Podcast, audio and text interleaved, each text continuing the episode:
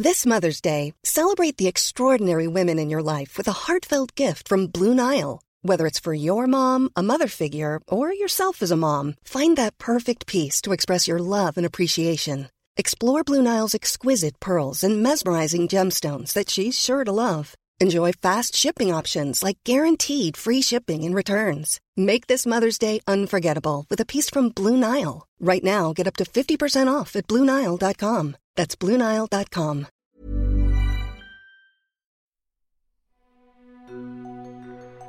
Welcome to Move Your Mind. My name's Nick Brax, and this is a podcast where we have real conversations with real people and give real advice.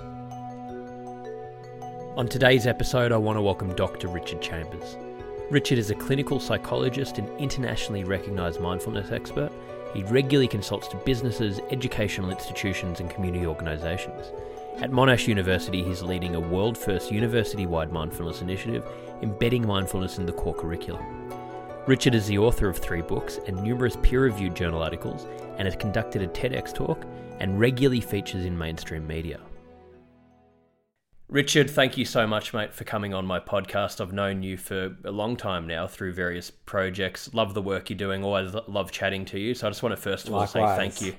Yeah, Yeah, thank you, mate. But um, look, I, I I know how busy you are, so I want to. I appreciate you making the time to just come and have the chat today. Oh, it's a pleasure to be here. Yeah, absolutely. Looking forward to it. Um, so before we go into the questions, um, I always ask the guest just can you give a bit of a, and I know you've done a lot, so just more of an abbreviated background, but a bit of an overview about um, where you've come from and how you've sort of gotten to where you are today and the work that you're doing. Hmm, well, my life's been defined around mindfulness, basically. And I started practicing that in 1999. So, particularly in this new wave of secular evidence based mindfulness, that's, that was pretty early on, actually. And I was just transitioning from my second year into my third year of uni. Um, I was at Melbourne Uni doing an arts degree with a psychology major, and to be honest, like I just had not been engaged at all for the first two years of uni. I was de- sort of had some low level depression and anxiety, and just uh, just was really struggling to to fit in um, and to be and to engage. And I um I started I started meditating just by chance. I mean, I I, I decided I wanted to sort of sort out my um my mental health issues. And so I started doing a whole lot of what we now call lifestyle medicine. So I got really fit. I started prioritizing sleep, making sure I got my seven to nine hours, started eating really well, became a vegetarian at the time, but just really got my diet good. Um, and you know that all helped a bit but i just i just started i, I, stumbled upon this meditation class it's, it's really it's one of those we are talking just before we um, before we kicked off in the podcast you know having a chat about luck in life and meaningful coincidences and there have been so many of them in my life and um, this this friend of mine this old family friend named will was heading along to this um, this meditation class one night and just asked me if i wanted to go with him and back in 1999, you know, we hadn't really started talking about mindfulness yet. There were no apps, there were no podcasts on it, there were no books on it. So you had to, if you wanted to learn meditation, you really had to kind of dig and go looking for it. And I ended up in this Buddhist meditation class, um, and this guy started to talk. This this guy had, came out in front. His teacher, he'd been a monk, and he he de, uh, disrobed, and he, he was like a, um, you know, just a regular guy now. And he came out and started talking about you know, human psychology, but in a totally different way to what I've been learning about in my lectures. He was talking about, like, in a really practical, simple way, about how the mind wanders off and gets caught up in judgments and self criticism and worry and stuff, and, and how, how that's the source of all of our suffering. And as he describes it, I'm like, that's exactly what's happening in my head. I'm constantly caught up in that stuff. And so, and so then he said, right, well, let's do some meditation because what you need to do is to actually be more present in your life and not have your mind running around like a, like a wild animal. And one of the best ways of, of creating that as a possibility is to train your mind with meditation. So I started doing mindfulness meditation in that class and my mate Will never came, never went back. He just went there once and he's like, yeah, whatever. But I was like, dude, this is awesome. There's something in this. So I just kept going every week. I used to drag friends along sometimes. I'm like, you got to come check out this meditation thing. It's awesome. And they'd come for a couple of weeks, maybe to humor me. And then they'd be like, nah, not for me. Because it was just kind of early in the game. But I stuck with it. and just you know started to like get a daily meditation practice going of like you know 10 minutes or 20 minutes a day and started just to feel very quickly feel a whole lot better and also be way more focused at uni. Like i could just sit in lectures and absorb the information. I could study more effectively. My grades went up. It was really cool. And it, so it became a massive part of my life and then um, yeah, then I went traveling. Just you know, finished my arts degree, and like most art students, I'm like, well, you either do a PhD or you go and travel. so I was like, well, I'm not, yeah. not, ready for a PhD. I'm just limp, you know, struggling. I mean, I did well in third year, did really well actually after I started like meditating, but. Um, yeah. yeah, but I mean, I was like, look, I'm not going to sign up for another four years of this. But I went backpacking and did a lot of retreats and really went deep with my practice. And then, you know, meaningful coincidence number two, I was in India and I just walked into a bookshop and just pulled out a book and it was on the neuroscience of meditation. It was one of the early books on, you know, Western psychologists and neuroscientists having dialogue with Eastern meditators, primarily Buddhist meditators in, in this book. And I went, wow, mind blown. Like, I want to do that. So I came back to mm. Melbourne and sought out a, a supervisor. And back then, man, 1999, like you're trying to find a supervisor to, to help you do it, like to, to do a research project in, in meditation. And everyone was looking at me like, "What are you crazy?" It'd be like trying to, you know, find yeah. a supervisor to do a like a research project in telekinesis or something. Now people would be like, yeah. "What?" But anyway, I eventually bugged the shit out of this one guy um, at Melbourne Uni called Nick Allen because I because I asked my friends. I was like, eventually I gave up trying to find someone who'd let me do it in Mel in like study meditation here. So I'm like, I just need to get to the states. I, want to go. Yeah. I want to go work with Jon Kabat-Zinn or Richie Davidson or one of these massive figures.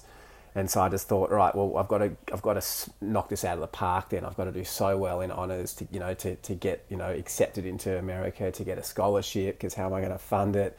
So I started looking around for the, the, supervisor who was going to help me get the best grades, and all of my friends kept like saying this name, Nick Allen, Nick Allen. Like all of your students get H ones, you know, high distinctions, and so anyway, I bugged Nick, and he's like, "Look, I'm overcommitted. Can't take you on. It's not going to happen." Um, but I was just, I, I kept at him, and eventually he's like, "Right, look, dude, come in. I'll have a chat with you. I'm telling you right now, I'm not going to take you on. I'm over. I can't literally take on any more students, but I'll refer you to, you know, someone who might be able to work with you." And I walk into his office, and he's like, "So what's the deal, dude? Like, why are you so like, why are you harassing me, basically?" And I said, "Look, I really just want to get to America, and I've heard that you're someone who could help me get there." And when he asked me why I wanted to get to America, I said, all I want to do is meditation research. I just want to start like study meditation and no one's doing it here. And he looked at me mm. and he's like, I literally, like Nick, Nick said to me, I, I literally two months ago started the first mindfulness study in Melbourne, in Australia. Wow. It was at Orygen Youth Health in young people. It was mindfulness based cognitive therapy. So there's just been all these like coincidences. It feels like I'm really meant to be doing what I'm doing. So I did that, got in, got heavily mm. involved in the research, got into a clinical degree. Um, so I'm a doctor of clinical psychology now, and developed an interest in therapy. And so now I've created a sort of I, I split my time between doing mindfulness-based therapies with you know individual clients, working in education. Like I get into all the schools in Melbourne, all the universities, and you know around the world now really who are all interested in mindfulness and mindful education. Work at Monash. Um, we're embedding mindfulness in the core curriculum for our students and um, heaps of businesses as well. Like every business around the world now seems to be interested in like performance and resilience, but also you know mindful leadership and boosting EQ and things like that. So quite busy just doing the mindfulness thing, and it's really come from my own personal experience. I'm I'm very sort of invested in that. Yeah, no, I mean it's. It, thank you for sharing that. It's an amazing story and um, what I love about it is the fact that, like what you said, you um, found this interest in it and you stuck to it and you did it before this was a trend. You know, 1999 it was sort of not not a thing. Now every second person knows about mindfulness and is wanting to learn. But I love the fact that you've done it properly and stuck to it, and you've got you've you've skilled yourself up and you're qualified, and you've you're a, you're also a um, I think it's pretty rare to have that blend of um, you've got the clinical side but you've also got the communication side and you speak publicly about it and you're a good communicator and do that side. So combining those two is really effective and you know we need more of that because it's so important to get these messages out there. So I think it's really interesting. But um, I think another point for anyone listening, what you were saying before about you know, you had these little things that kept unlocking when you were following that passion that just kept you on that path. And I think for anyone, it's like if we feel something inside ourselves that we really want to do, um, you know, you've got to just take a bit of a chance and follow it, and then you find little little sort of pieces of the puzzle along the way that guide you, and um, it's having the confidence in yourself to follow that. So, um, yeah, I think it's a super interesting story. Um, what so what would be one of the? I mean, it's been a interesting year this year with COVID. um, what I'm sure you've yeah like everyone it's been um, you know a very different year. What what's been in your work? What has been one of the biggest things you've seen sort of um, come up as a topic? Um, a common topic with clients and just yep. in general, I guess, in mental health. What's been one of the biggest things? Yeah. Well, look, at, at risk of perhaps alienating some of your listeners, I, I've had an awesome COVID. I've had a I've had one of the most powerful years of my life because of the enforced slowing down and mm-hmm. you know the removal of distraction and busyness. It's allowed a focusing of my energies on what's important. So I've done a lot of meditation, including at home meditation retreats. This year, I think I've done like 12 days of meditation retreat just at home. All the teachers in the world are dumping their stuff online, oh, wow. and, and, like people that I couldn't go and see because they were on the other side of the world. You know, they put all their stuff mm. online. I've worked on my relationship a lot, like with my partner. Like you know, we de- we developed a mindful relationships online course together. Um, you know, applying all the strategies and tools that we use in our own relationship, and then we're like stuck in the same house, and, and, and the universe is saying, "Oh, you think you're good at relating? Well, let, let, let's just lock you inside for six months and see how good you are." So we had to kind of really grind that out, and we're in a really good place and I've just been doing, you know, strategizing my business and thinking about how I can inject more depth into it and scale it. And it's a, it's and so you asked about a pattern in my clients and the people I work with. I'm seeing there are two types of people. There are people who've really embraced it, embraced this new opportunity, and have taken the time to really focus in on what's important. And they're actually doing really well. They've set themselves up beautifully. They've either come back to what's important and life's a bit simpler for them, or they've gone really big and gone, oh, well, hang on a sec, like what I was doing before stop has stopped working. Like even a friend of mine, I was having dinner the other night, she's saying she's a hmm. naturopath, mm. and like overnight, all of her clients vanished.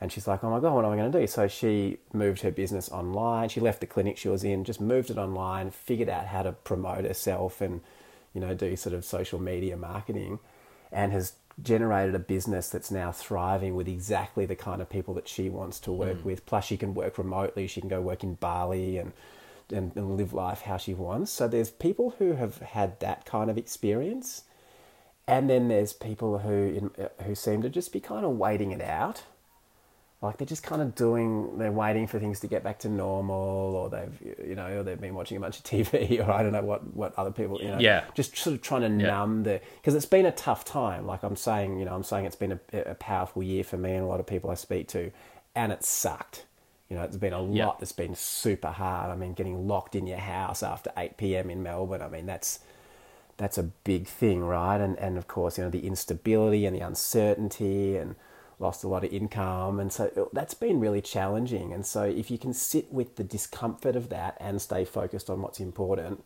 you're going to go down one path. And if you can't deal with that, and you're just kind of waiting for it to end and maybe distracting yourself or numbing yourself with TV or substances or shopping or food or something else, um, that's taking people down a very different path. And so that's that's one of the bigger sort of trends that I've seen.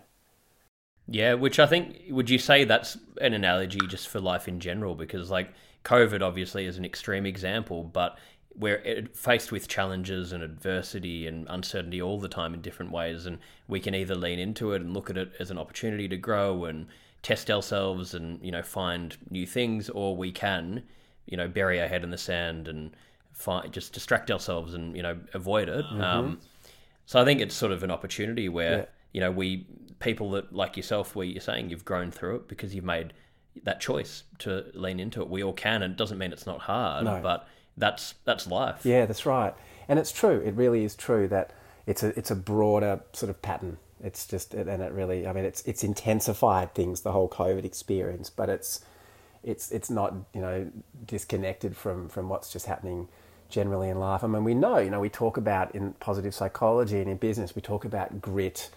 You know, we talk mm. about, you know, savoring the positive. We talk about the importance of values and purpose and living a life of alignment. Like we recognize that, that that's the source of really good, uh, you know, really good resilience and, and, and a meaningful life. And on the flip side, you know, we, we, we talk about it, you know, experiential avoidance, or you know, if, if, if you're if you're avoiding experiences, that's one of the biggest predictors of um, mental health problems. You know, hiding away from mm. life, or also disconnect disconnection. You know, if we're disconnected, you know, from things from you know from, from our bodies, from each other, from the yeah. natural world, if we're disconnected from a hopeful future, from meaningful values or meaningful work all of these things are big predictors of mental health problems. So I think the more mm. the more connected we are, you know, connected with ourselves, others, the world, and purpose, right? And the more we focus our time and attention on what's actually important, generally, I think that, that the healthier and more resilient we are. Yeah, and the thing we were talking about earlier was, you know, that disconnection and what you're seeing a lot of um, people where they're not connected with their body, they're not feeling things in their body and they're more just pushing and striving for success or striving for the next thing or whatever it is.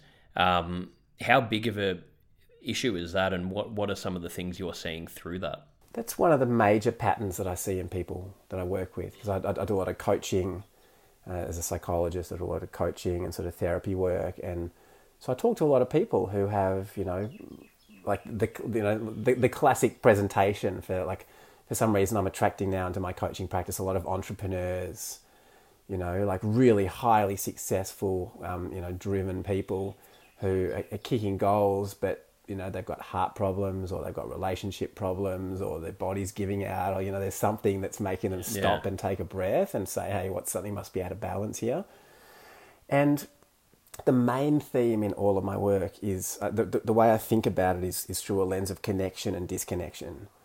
Because people are disconnected. I mean, we know this, you know, where we, you know, mm. technology and the way we live is increasingly disconnecting us from ourselves. You know, people people have a lot of trouble sitting now and just being quiet. There always needs to be a screen or a podcast or or something. You know, like they're constant stimulation. And it's one yeah. thing to listen to a podcast because you actually want to hear the information and you're like, and you got a long drive or something. But if you constantly got something playing because you can't be with yourself, that's not a good thing. It's really not a good thing. And so, so there's that disconnection from self. You know, people don't feel their bodies properly, so we don't notice when we're tired. We don't notice when we need to rest. We don't notice the effects of the food that we put into our body or the substances that we put into our body, not fully anyway. And if you're mm. listening to your body, it's going to tell you immediately. I mean, my partner is one of the most naturally mindful people I've ever met. It's it's it's inspiring how embodied she is. Like she'll eat something, and you know she'll feel it and be like, "Nah, it's not good for my body." Doesn't eat it again. Doesn't drink alcohol ever. Like when we first met, I'm like, "Can we like from time?" She's Italian, and I'm like, "What the hell? Like, can we can we from yeah. time to time have a glass of wine with dinner or?" go out for a cocktail on a rooftop bar and she's like look to humor you i'll do it but she did it one time with me and she's like you know what it just doesn't feel good in my body yeah. so i don't want to do it yeah. and that that's inspiring to me because i'm i'm probably like i'm not you know fully disconnected from my body like i listen to it but that that's the next level and a lot of people aren't listening to themselves in that way so they're not noticing the signals their body's giving them they don't want to be with discomfort so they can't handle like un, like you know unpleasant emotions. But a formula yeah. for life is that unpleasant emotions equal unmet needs. This is some of the deeper psychological work I do with people. Anytime you're feeling afraid, sad, angry, disgusted, or ashamed, there's some correlate, there's some unmet need underneath. Like if you're feeling fear, mm. you know, whether, whether you're feeling it directly like fear or you're feeling kind of anxiety, that you feel unsafe about something. And if you can, if yeah. you can be with the emotion, you can start to sort of ask yourself, "Hang on, what's? I've got an unmet need for safety here. What am I feeling unsafe about? It might be physical safety, relationship safety, might be financial security, job security, could be some existential thing. But when you can recognize it, you can start to work with it. Anytime we're feeling sad, we're disconnected from something important.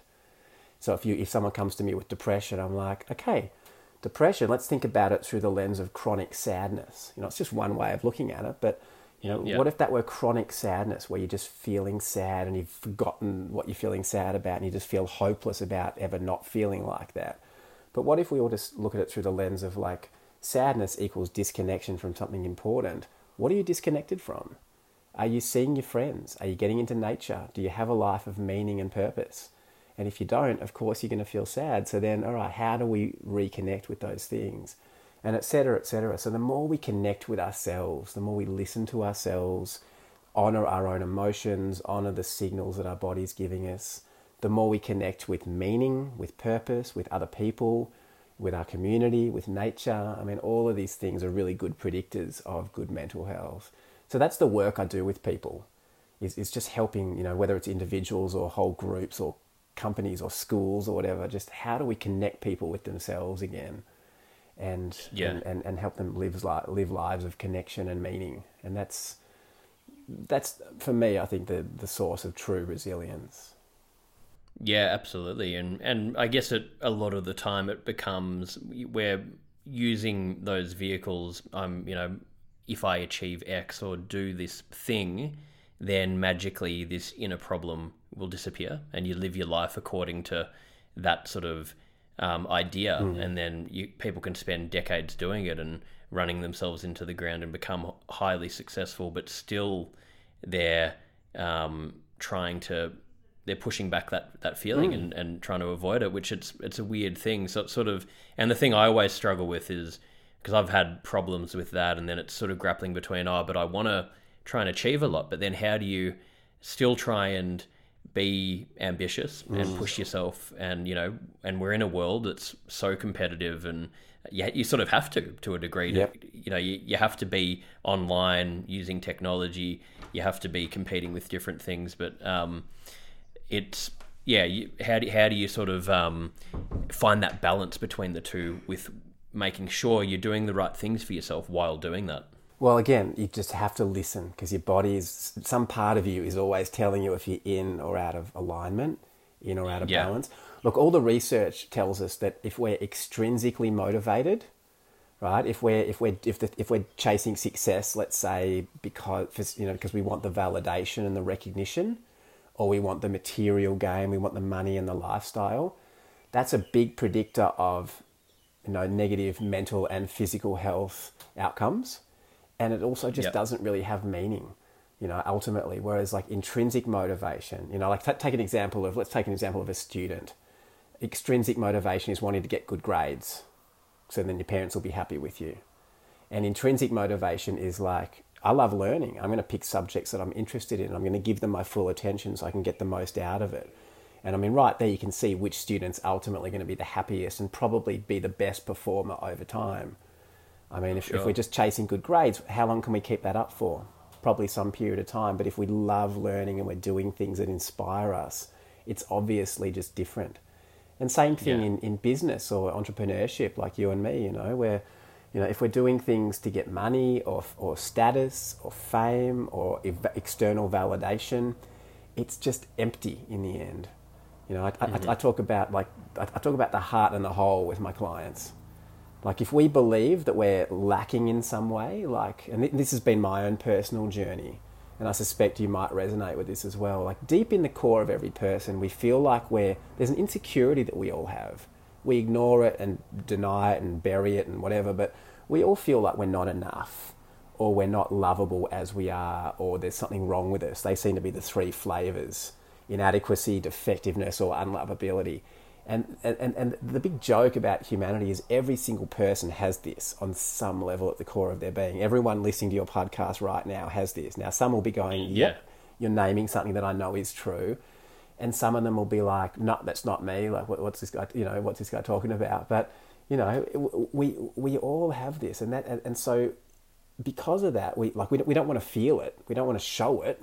So we bury it Yep. under layers of shame and denial which means when one of us is triggered in it, like any time, you know, before I went through this transformative journey of, of self compassion and mindfulness and self love, anytime I felt insecure, I'd look around and everybody else looked like, looked like they had it together. And so, Yeah. I'd, so I'd feel really alone and different and separate and inadequate. And I'd be like, oh, there's really something wrong with me. Why can't I just kind of get it together? So then I'd push myself to be more charismatic, to be more successful, to be more of this and that, trying to kind of hmm. fill a hole at the core of my being, like prove to myself that I'm enough, prove to everybody else that I, I have worth. And it's when I discovered the self compassion literature, which is kind of a, an offshoot of the mindfulness movement, the self compassion movement, where they were talking about this basic truth that we all feel inadequate or defective at the core of our being. But we, it, but and, and if we can't embrace that, that's going to cause problems because then we either get lost in. Some people get lost in that. Some people, when they feel in, Yep. in- insecure, get lost in the story. I'm not good enough. Everyone's better than me. They tend to spiral into depression and go into freeze. But more commonly, I mean, people like you and me and, and the people I work with in my coaching practice, they compensate for it. All right, I'm not Yeah. enough as I am, so I need to make myself enough. This pattern gets set up super early in life, right? When mm. when parents focus too much on our success, or we somehow get a message at school or from our friends that we need to be great on the sporting field, or super good at spelling or maths or whatever it is, to get that recognition because it feels good and we don't mm. realize how superficial that is. So we get in this habit of performing and doing things or being helpful and kind and whatever to try to get that external validation. And so then we play this game of compensation. That's being in the hole, you know, but like there's a hole at the core of our being. And then we're trying to mm. fill that hole with success and external validation. And it's an unwinnable game because, I mean, how much success do you Yeah. need to once and for all trust in every part of you that you're enough? You're never going to get there. Not possible. Not possible. it's like, nah. So being in the heart is different. Being in the heart is realizing, you know, this is human to feel insecure, and that's so okay. I'm just a human being. One of the three components of self-compassion, according to Kristen Christian uh, Kristin Neff, is um, common humanity. You've got mindfulness, like just being present and not getting lost in the thoughts and the, the feelings, just staying present with yourself. Self kindness, replacing that self critical inner voice with self kindness, just being reassuring and affirming of yourself. And then common humanity, realizing that we all suffer, we all have stress, all face difficulties. And as I've said, we all feel somehow just like there's something wrong with us at the core of our being. And it's not that that makes us separate from other people, that when you really get that, it's like, oh, that's just, I'm just being a human being. Uh, and so when we when we relate to ourselves in that way, and, and to that like the, those parts of us that feel insecure, we tell them they're okay, or we reassure ourselves, I'm enough. There's nothing wrong with me. I'm okay as I am. When we really start to believe that, it's like we feel full. And I and I gesture mm-hmm. here because somehow it's you know it's it feels that you feel it kind of here in the heart. And when you feel Yeah. full in your heart, it, that's that fullness starts to overflow into the world and you know and that's and, and everything you do is just an expression of your own kind of fullness and, and an expression of your deeper purpose and so that's being in the heart Yeah, yeah, yeah, yeah. The, well, so, so many things that you've, you know, that I love that you've said there. I think there's sort of so many offsets that we could talk about, but it's it's so true, and I think it's one of the things with this podcast as well that I've tried to do. It's um, just interviewing different people and different celebrities have, that have come on and opened up and talked about their own personal battles, and I think it, it, it's that kind of thing that you're saying where we all feel these things, and where when we're suffering, we tell ourselves the, the narrative that what's wrong with me? Why am I so weak? Why do I find things so difficult? And everyone else can cope because we're you know we're just looking at one lens of that person's life. But when people when we can just realize, you know what, it's okay. It's part of life. We're going to feel like that. Everyone struggles in their own way. There's so much comfort in that. Um, and everything else you're saying, um, if we're tying it to trying to just you know get that validation all the time, um, the very few people that can sustain that will just be miserable. that's Um, right or, or, or the people Trump's around them will be miserable Even more miserable, yeah. yeah Trump Trump would be a good example. Yeah. He's like taken it. He, he's he has achieved almost everything you could imagine, but and there's no stopping. So I mean, he should be able to relax now, but he he can't stop. So there's it's a it's a real mental illness. Um, Yeah. But then if you can find that balance, I guess your example's such a good one that um, you found mindfulness more than 20 years ago and because of the passion and the interest in it um, you're you've kept pursuing it and you've had success and you've achieved things in it, but it hasn't been because oh, I need this end goal. It's because of that curiosity and that keeps you engaged in in what you're doing. And um, I guess that's the next question I wanted to ask: how how important is it for us to find um, you know what we truly value and live by that mm. and find purpose in life? Because I know for myself. Um, I had so many mental health issues in my early 20s, and a huge amount of that was from I didn't know what I actually cared about, and I didn't really have that meaning or purpose. And when I found that, it changed everything because it meant, well, I know what I'm trying to, what I want to, you know, the mark I want to make on the world every day. And even if things don't go my way, I'm, I know that I'm still working towards that, and no one can take that away from me. So it's that very empowering sort of feeling. Would, would you say that's something that is important that most people for, for everyone to sort of start to look into? In my experience, it's one of the most important things. Yeah. To have yeah. a sense of purpose and meaning, and, and ultimately, I think to go beyond ourselves as well.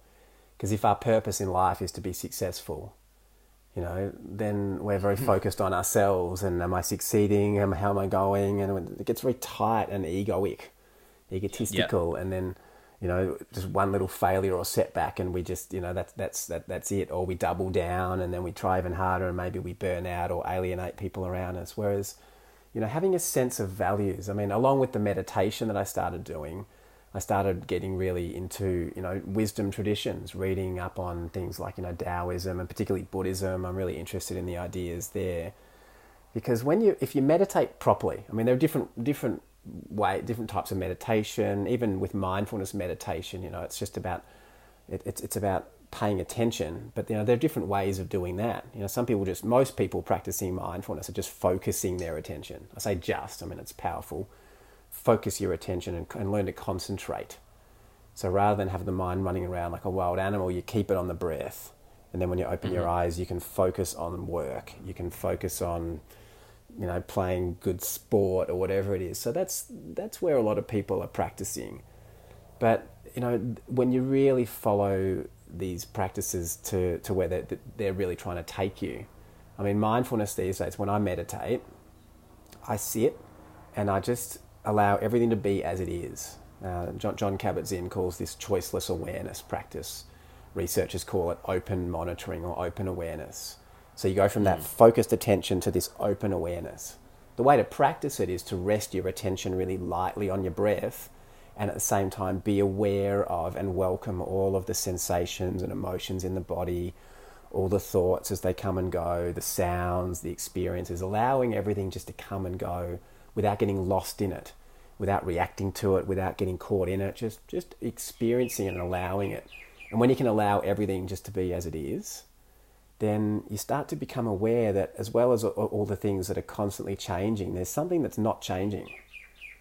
Like right hmm. now, I mean, right now, I'm, I'm, I'm looking at you on the screen, and, and, and, uh, as I look in your eyes, there's something that's looking through your eyes right now. You, what you're seeing is me and the screen and things that are changing, but there's something that's looking.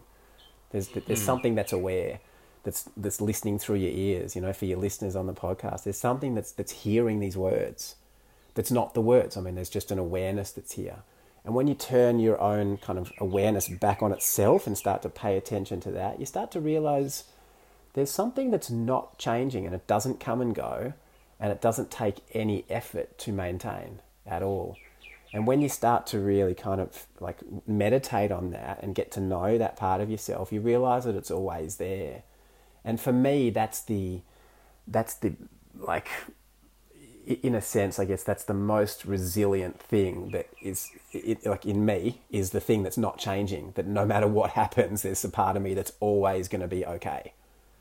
Yeah, and yeah, yeah and the yeah. mindfulness literature is funny because Jon Kabat-Zinn got that on a very, he must have been a deep meditator. You know, he is. I've met mm. him. Like he's a he's a legit meditator, and he's he's understood that there's an awareness there. So when he started working with chronic pain patients in the late seventies in Massachusetts these people were getting lost in the experience of their pain, resisting it, fighting it, judging it, reacting to it, you know, whatever. And so he taught them to allow the pain just to be there and to realize that there's something that's aware that's not lost in it and, and, and to come back to that sort of bigger awareness. So the pain is happening within that awareness. Or when you know, when I meditate now, I sit and I just allow everything to happen without getting lost in it.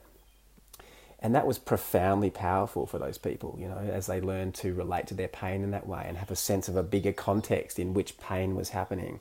It made it a lot less sort of overwhelming and all consuming. And then it's interesting because, like, Jon Kabat Zinn's definition of mindfulness is the awareness that arises when people pay attention without judgment in the present moment, right? So you pay attention, stop judging, allow everything to be as it is, and then that awareness is here. Oh, there's something that's looking through my eyes and feeling through my body that's not changing. But unfortunately, in 2003, um, a woman named Ruth Baer did uh, wrote the first like did the first meta-analysis of mindfulness studies. Her paper's now been it was the, because it was the first meta-analysis, like big review of all the studies. Her paper's been um, been cited 9,000 times last time I checked on Google Scholar. And first right. sentence mindfulness is paying attention. Like she just didn't get the awareness bit. She dropped that. So she said mindfulness is paying attention on purpose in the present moment without judgment. And so mindfulness mm. suddenly w- went from being getting in touch with something that's ultimately really resilient to being like, oh, I just got to focus just got to pay right. attention to folks. So it sort of it, it really kind of limited things.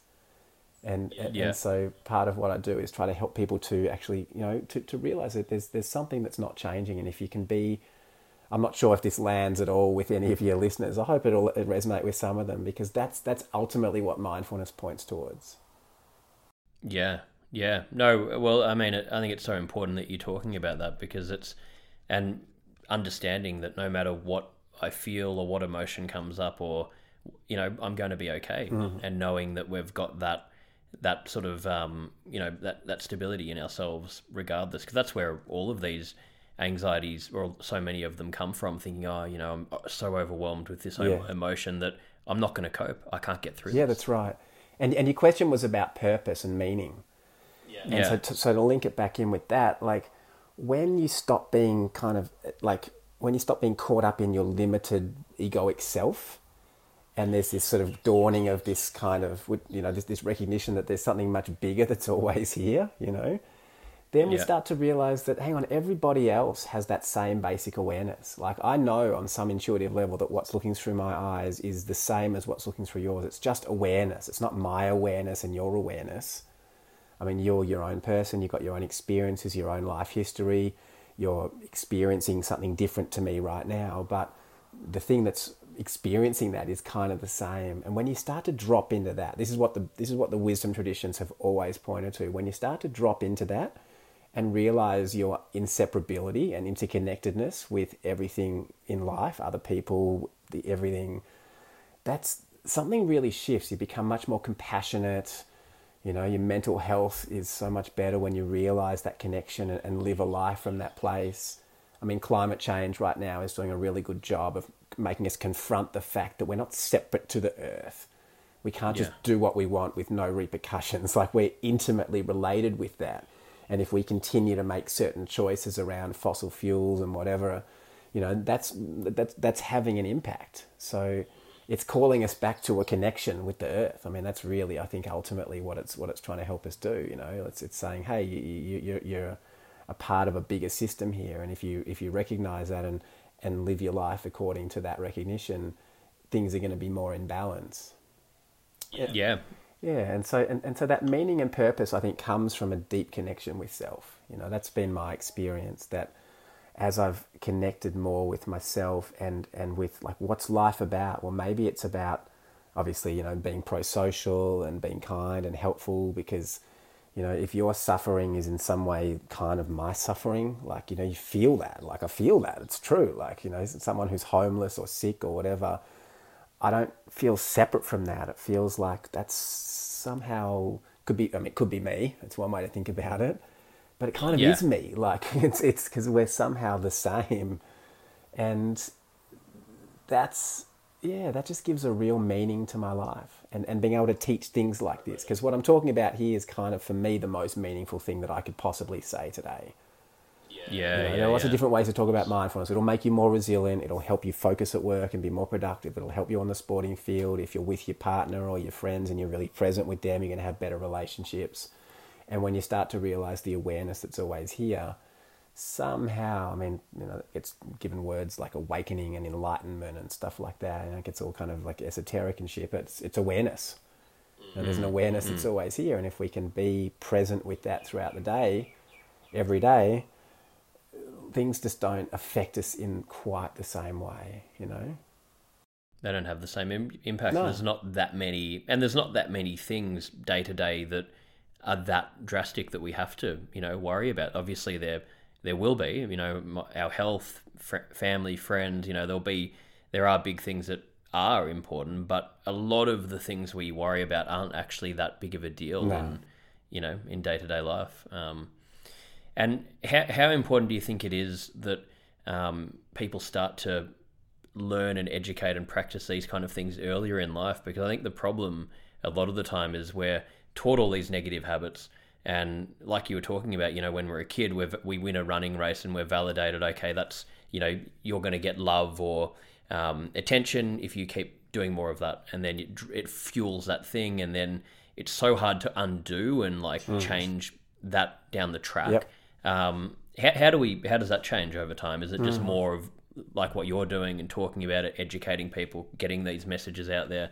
Um, because that's the only way I can see it changing on a you know global level mm. um, long term if people start learning this stuff really early in life yeah. and um, yeah i think it's true and so it's really it's beautiful to see you know the teaching of social emotional learning in schools particularly i mean i can't speak for the whole world but i know that like australia and probably western countries and i imagine a lot of countries now are teaching basic emotional intelligence sort of you know social emotional skills to, to young people You've got not for profits like Smiling Mind, who I've, I've been involved with over the years, you know, like getting mindfulness and, and SEL into schools, you know, positive psychology, the positive education movement. So there is, there is a sort of a, an initiative underway trying to help young people learn some of these basic skills and tools.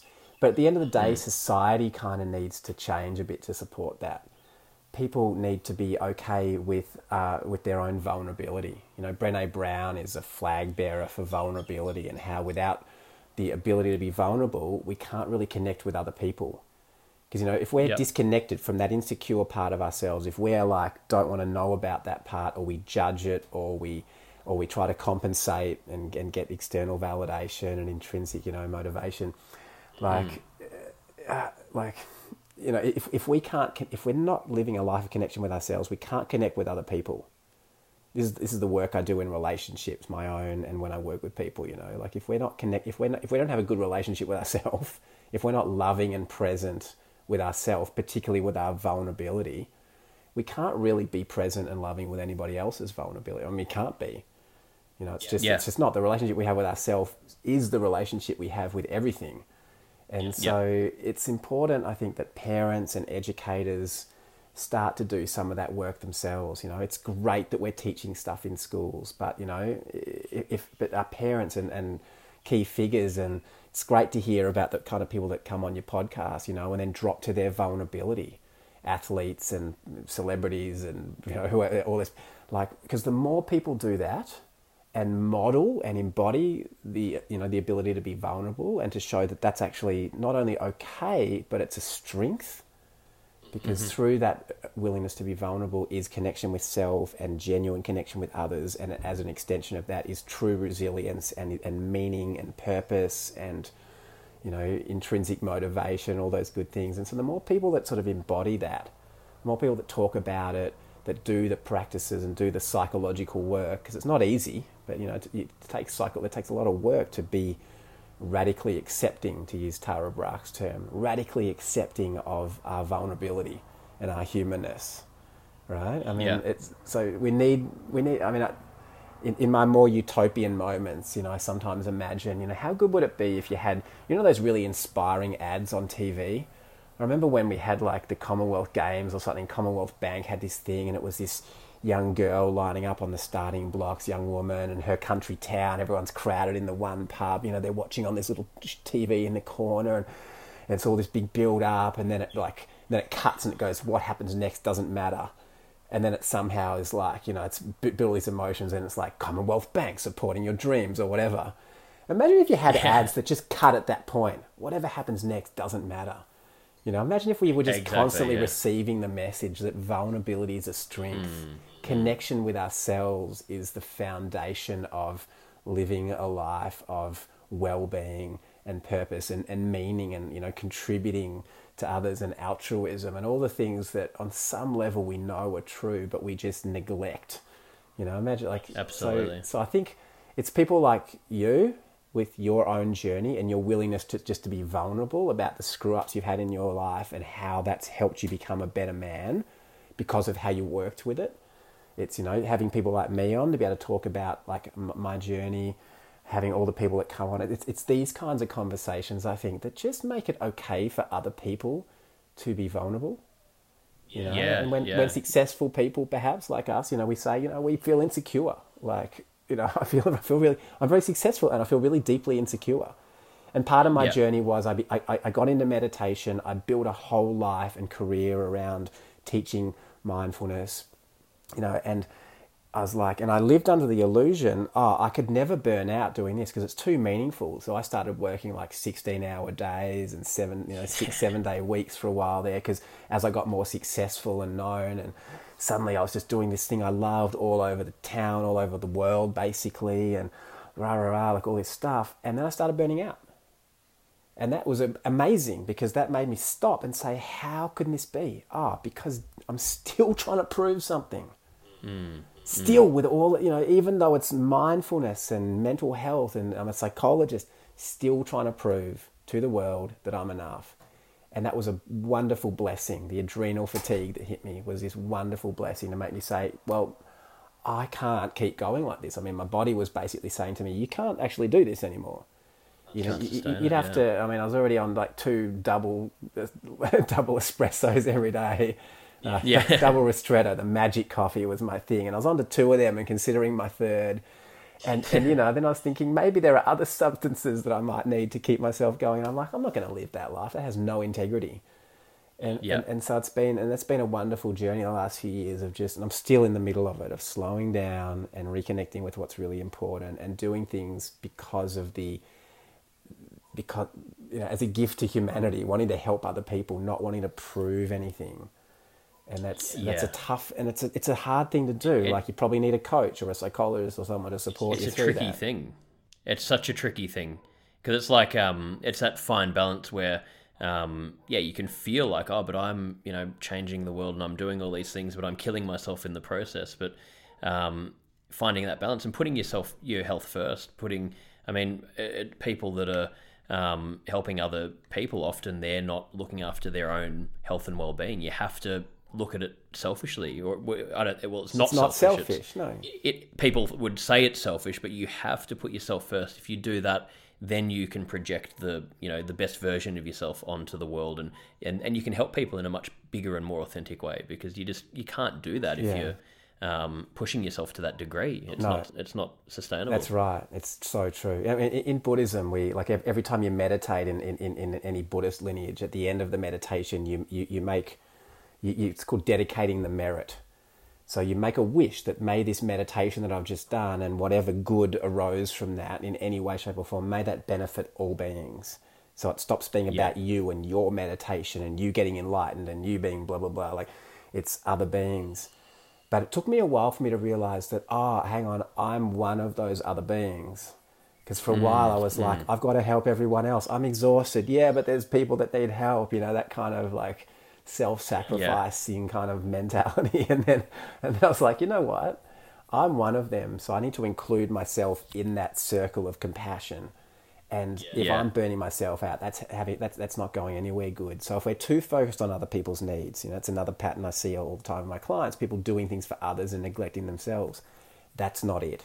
Too focused on ourselves, that's our friend Mr. Trump, right? Like too too focused like on self, you know, and that's just, Yeah. you know, at its worst is narcissism and narcissistic personality disorder, but even just along the, on the along the way, that's the source of a lot of our problems. Things get really tight, and we take things really personally, and so it's realizing again that inseparability. If we can drop into that and realize, you know, I and all beings, may we all, you know, be happy, may we all be Yeah. well, and what can I do in this moment to contribute to my own well-being and the well-being of everybody else, and realize that actually that's one and the same. I mean, that's when you really start yeah. to practice and live well, is when you realize that's one and the same, you know, and the choices we make, you know, whether we buy disposable plastic and use it once and chuck it in the bin, you know, that's, we're connected with the earth. You know, that's, that's like, hmm. you know, I watch smokers. Yeah, now, just- you know, those rare smokers now, because it's so like, like, it's very hard to smoke these days. There's nowhere to do it. But you watch them like sometimes smoking and chuck the cigarette butt on the ground, and you think like I, I used to think, how could you drop a cigarette butt? It's going to go in the ocean, and and then I'm like, well, if you can do that to your body, you can do it to the earth. You Yeah. know, and if you if, if you if you're no longer willing to do that to the body, you would have no cigarette butt in your hand to drop on the ground and put in the ocean, but you wouldn't be doing that with other things as well. So it goes full circle, I guess. The whole thing. It's all every everything's connected, and um, and yeah, it just it, yeah. Hopefully, one day we can, like you were saying with the ads, live in a world where instead of looking up to people that you know the most wealthy or famous people or whatever you know the things are that we're told you know capitalism capitalistic sort of values um, that the people we look up to it's like we are the ones that are vulnerable the ones that are living you know to their true selves imagine how different the world would So be if that yeah. was what we yeah what we aspire to if we could all drop to our vulnerability, you know, when like my partner again, Eliza, she's nat- just naturally better at me at all this stuff. You know, when we have an argument, when we have an argument, she more easily than me drops to her vulnerability. So she's pissed off with me, but underneath she feels hurt, and she drops hmm. into that, and then communicates from that place, and it's just disarming. You know, if we could all do that, where can you go from there it's like they're telling you oh, look uh, that's hurt that's hurt me oh okay i'm really sorry what can i and it evokes Whereas- something in us. You know, I, I don't want, Yeah. I don't want her to be sad. If she's being pissed off with me, I'll just be pissed off at her. That that happens all day Yeah. long. I mean, that's called that's your secondary emotions rather than the primary vulnerable emotion. We live lives of being caught up in secondary anger and frustration and stuff rather than dropping to the hurt or the fear or the insecurity. But when you drop into that and communicate from that place, it invites people to drop into their own vulnerability. And you know what? Exactly, yeah. advertising is always going to be advertising. It's got to it's got to trigger insecurities in us so they can make us so they can sell us something to fill that hole. You know, it's basically being in the hole. You know, that's Yeah. the whole advertising industry. That's not going to change anytime soon. But when powerful people who, you know, whether it's celebrities or sporting figures or business people or like whatever, you know, when powerful people become vulnerable and drop to their vulnerability, that just makes it that little bit more okay for the rest of us. And that's why I love the work that you and I are doing. I, I really love people like Brené Brown who are just making that a possibility because I think that's that's where the change is going to happen. It's people dropping into their vulnerability, connecting fully with themselves, which by extension connects them with other people and the world around them, the earth. And I think that mm-hmm. that's what that's really where the change comes from. 100% So you asked me at the Um, start about, you know, the main thing that like the main message. It's a message of connection. You know, Yeah, we need it to comes be back to that deeply thing, connected yeah. with ourselves through through our body and our emotions and our values and by extension therefore with everybody and everything around us. Yep. Everything's already available to us that we need. We we feel like we have to do all these different things or be someone different or whatever it is to get that. But really, if we can be vulnerable uh, we, and get the connection we want, it's it's there. You know, we can. Um, so, uh, do you have? Um, well, I know you do, but what what are some things you do daily that um, help you, just in general, um, that we could share with the listeners? Yeah. Every single day, I get up in the morning and I drink a glass of water with lemon in it, and then I meditate.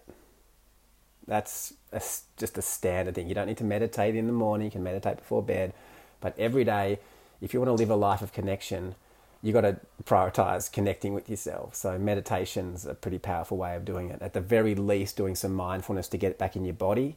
If not, as I said before, meditating on the awareness that's always here. So I meditate every single day. Can't recommend that enough. Exercise, move your body. Just move. Go for a walk. It doesn't have to be much. I've got some, I, personally, I like body weight exercise. I've got gymnastics rings hanging from my stairs. You know, I do push ups, squats, and pull ups. Um, three sets of that, you know, three times a week. Like, not a, it's not a lot. Go for a run, go, ex, you know, stretch, you know, so move your body. Get outside into nature go for a walk around the block, go to the park, try to get out in the bush, go and be somewhere where there's not just geometric shapes everywhere, where there's irregular shapes and green and trees and insect life, be out in nature. So that's something else that I do every single day. I try to set an intention every day, you know, for what I want to do. I don't just jump into work. I certainly don't grab my phone and start like doing something first thing in the morning. I want to meditate and get some mental clarity. And then at least for a moment ask myself, what do I want to do today? What's my intention today? And that might be a global aspiration. May I, you know, benefit and relieve the suffering of all sentient beings, or it might be something really practical like may I, you know, just be vulnerable on your podcast and, and, and hopefully mm. just, you know, embody that and make that possible for other people. So setting an intention like that. And then, yeah. and then the thing I'm working with at the moment is my sleep goes in and out of completely sucking. Like right. that's probably one of the biggest factors that I need to work on. And so I have realized that your sleep routine begins the moment you wake up in the morning. A lot of people think, oh, half an hour before bed, turn down the lights, turn off the screens, you know, if you're even thinking about it at all. No, it starts the moment you get up. How do I need to live my day today, right? To not, you know, if I if I if I'm pushing myself, I want to impress you, I want to be hundred percent sharp and on.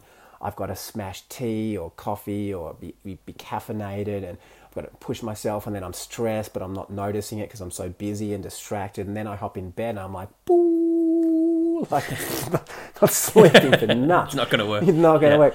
So, and this is again that Elisa's really good helping me with this because this has not come easy for me. But like sleep, it's fundamental to life.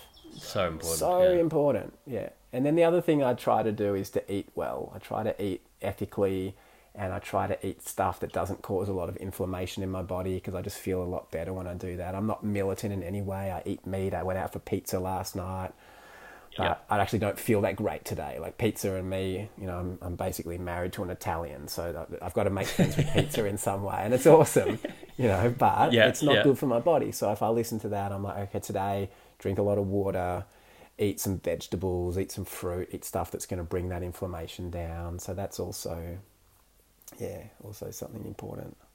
Yeah, definitely simplifying and looking at those things. But yeah, sleep for me, that's probably my biggest one as well. And we actually had a sleep expert on here, and I couldn't believe how many people I had messaging and emailing and commenting on hmm. that episode because it's obviously such a huge problem for so many of us. So it's um something for anyone listening to this, you know, another area. It's, it's sort of not about just doing just meditating or just doing this or just doing that. We've got to look at all these different areas of our wellness, and they all connect. I think um, yeah, the more holistic you are, the better. Yeah. But uh, routine, the routine is important, and that's your thing, isn't it? The healthy routine. And so maybe just pick Absolutely. one. If, if, if all of the things I've just said, you're like, whoa, I don't do any of that stuff. Like, I don't try to do all that at once. That's crazy. That's going to be way too, way too much. But today, go for a walk around the block.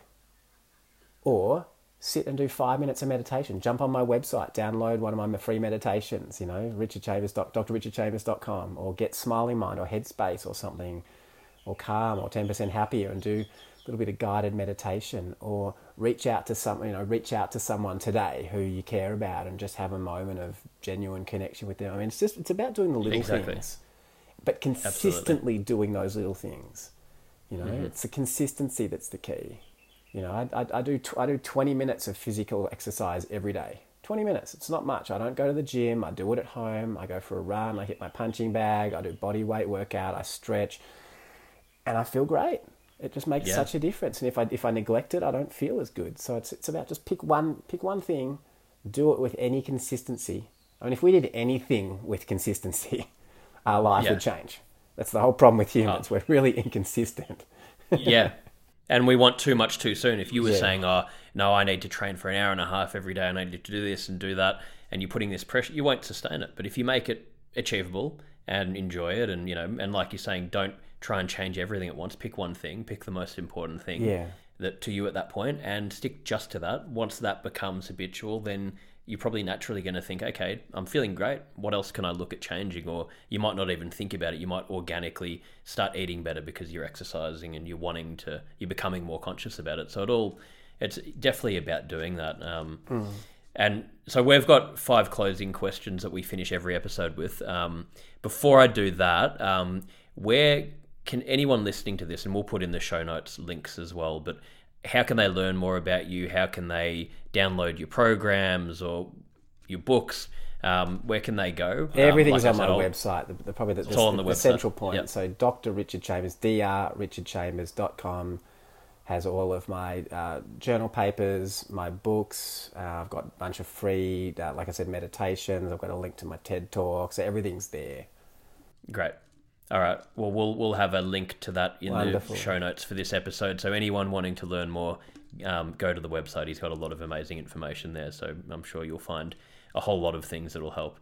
Um, so yeah, these these closing questions we ask every guest at the end of the interview. These can be sort of you know one sentence or whatever comes to mind. Really, sure. You know, just they're just sort of short finishing questions. Um, so first one is um, what's your best childhood memory that comes to mind? ah. I wasn't really in my body a lot as a child, so I don't like. I, I didn't lay down like a lot of people that weren't really inhabiting inhabiting their bodies don't lay down memories. So I don't. Yeah. I don't remember a lot of. I don't remember a lot of it to be honest. Like my childhood. Um, yeah, I when I think about it, like my my my favorite childhood memory was probably like probably moments where I was hanging out with my dad. I remember like I got when I was like five or six, I got like a plastic model Millennium Falcon. Uh, it must have taken three months to make that, but I made that with my dad. And I remember like just kind of doing that. So that was that was kind of special. So you know, like I remember that being a really important relationship for me. So that's probably that's probably what comes to mind when you ask that. Yeah, no, thank you for sharing that. Um, what What do you feel like is the biggest burden on mental health in society today? Uh, well, as I said today, like the, you sort of the it, yeah. yeah. I think the chronic disconnection yep. from ourselves, from others, from the world, and from meaning. That I, in my experience, and people would disagree, probably some people, but in my experience, that is the fundamental issue with mm. humankind. So let's let, us let us all work to, to change that, to, to connect more deeply. Um, yeah, and well, on that note, where do you see mental health um, heading in the next ten years? Do you see things improving on that level? Do you see th- some things maybe going more downhill? Where where do you see it heading?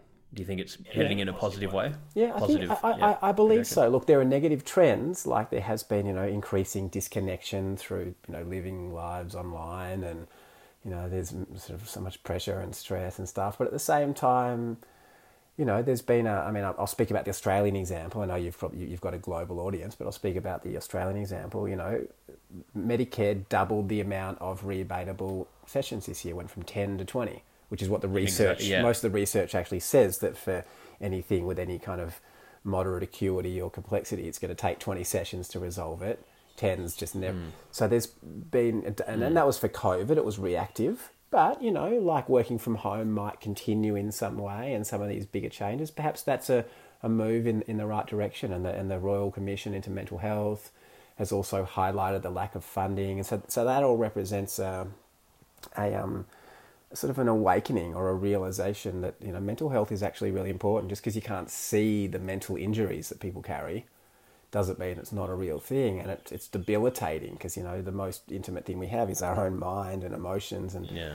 so that's so that's that's so I see that kind of moving in a good direction you know m- mindfulness has really become a huge thing and the self-compassion and all the other related things are finding their way into psychology into training programs and are being used and talked about and promoted in public forums psychedelic medicine is probably the next big thing that, that's happening. I mean, I don't know if you know this, but psilocybin and MDMA have both received FDA um, breakthrough treatment status. They've, they've been seen oh, as wow. like it's the first time in 40 years that any pharmacological treatment has been shown to be even remotely kind of different and useful for things like PTSD in the case of MDMA, or um, you know other things in the case of psilocybin. So there are some interesting trends happening at the moment. So I, mm. I, I really I do feel I do feel quite positive about it. And people like you talking about this, you know, talking about mental health and just owning their own their own journey with it. I think is so it seems to be slowly moving in the right direction and, and I think picking up speed. Yeah. Yeah. Absolutely. No, couldn't agree more. And I think, yeah, COVID has really helped pick up that speed and, and make it more of a topic in, in society. Um, so, two more here. What would you say is your personal definition of happiness? Hmm. yeah, it's a great question. There is hedonic happiness, where experiences and things make us happy temporarily. And then there's eudaimonic happiness, which is that meaning based happiness. And that's the one I'm more interested in personally and more interested in talking about and helping other people discover. So I think a definition again, I mean, I'm going to sound like a broken record here, but when we're deeply, deeply connected with our own inherent nature, right? I mean, one of the things that I've, I've realized is that when, like, mind in its natural state, that awareness I'm talking about before, it's not a bland kind of like no positive or negative emotion kind of awareness. Like when you're genuinely resting in your in your true nature, you're spontaneously happy because you don't need anything to make that happiness happen because everything's already happening in that awareness. So there's just a joy that arises. So that's it depends on how you define happiness, but in the way that uh, know, in the most meaningful kind of biggest possible way, that's how I define it. It's just being connected with your own inherent nature, and there's a spontaneous joy that comes with that that doesn't require conditions. You know, we all have yeah. moments. We all have moments where we're walking down the street or eating some food, and suddenly it's like everything's just. You know, those moments where you just naturally you just drop into the moment and, and you might just be walking through the park and mm. the leaves are falling off the trees and you're like, life is beautiful, you know, like it's nice. Sunset. Everything just feels right. Yeah. Everything feels yeah. right and feels really radiant and joyful. That's a glimpse of your, your, your true nature. This is where this is where meditation, mindfulness, it's all pointing there. That's what it's about. It's yeah. not about being more productive at work. It's about having moments like that and having that be your your you know, continuous sort of experience of existence. So that's that's how I define happiness.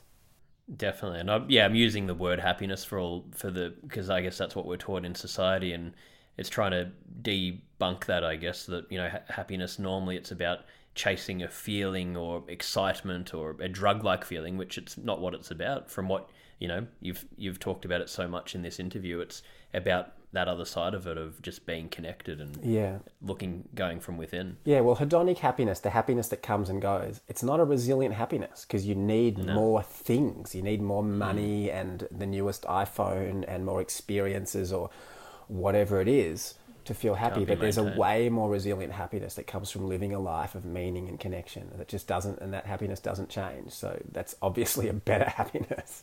Yeah. and the research backs that up every day of the week. Eudaimonic happiness, intrinsic motivation.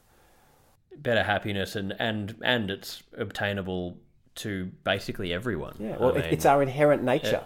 So you might yeah, you, you, might be deeply disconnected from it if you're President Trump or if you're someone who's really struggling somewhere. You know, not to diminish the actual legit suffering of a lot of human beings on this planet, but your inherent nature is that happiness and that, that, that spontaneous joy they call it in, in, in the wisdom traditions. And that's if you can rediscover that, you know, and you can. That's the thing. You could be sitting anywhere, any doing anything, and there's the possibility of discovering that. So that's that's a very yeah. hopeful thing. Absolutely.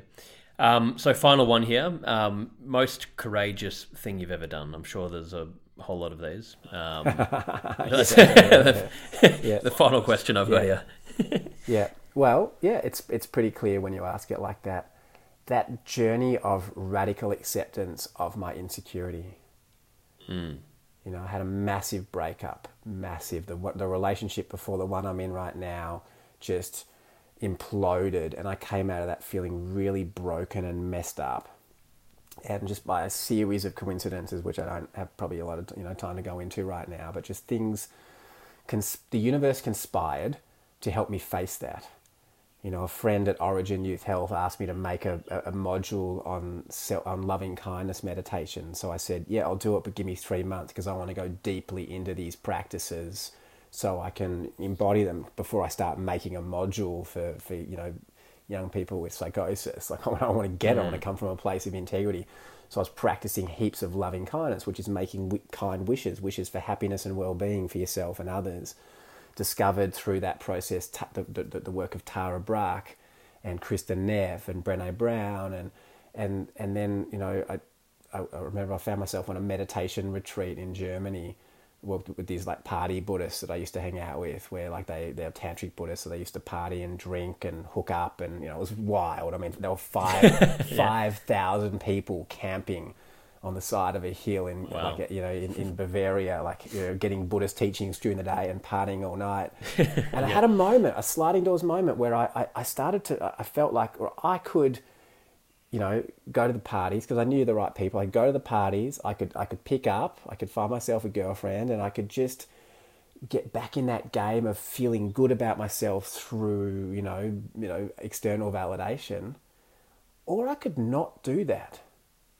And I thought to myself, what would it be like just to own my vulnerability and just to be with that for the first time in my goddamn life, to actually just sit with that feeling of being broken and not enough and in, insecure.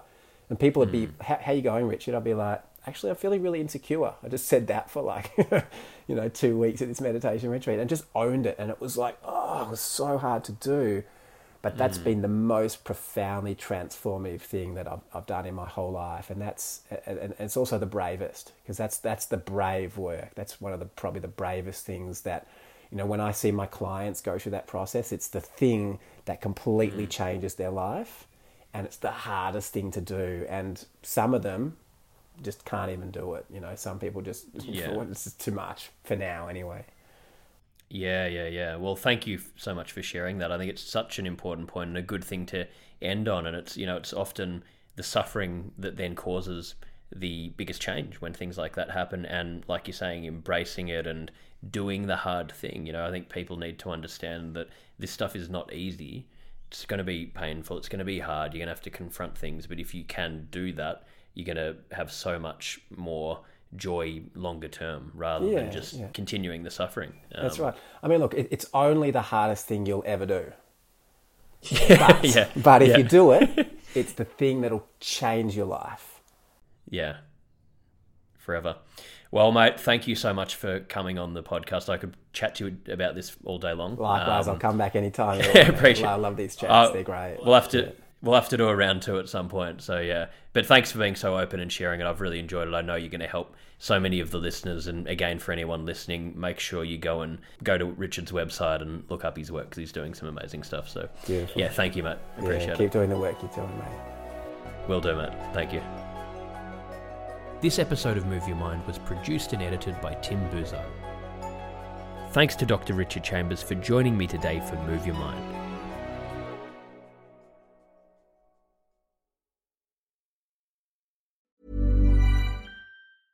Quality sleep is essential. That's why the Sleep Number Smart Bed is designed for your ever evolving sleep needs. Need a bed that's firmer or softer on either side? Helps you sleep at a comfortable temperature? Sleep Number smart beds let you individualize your comfort so you sleep better together. JD Power ranks Sleep Number number 1 in customer satisfaction with mattresses purchased in-store. And now save 40% on the Sleep Number limited edition smart bed for a limited time. For JD Power 2023 award information, visit jdpower.com/awards. Only at Sleep Number stores or sleepnumber.com.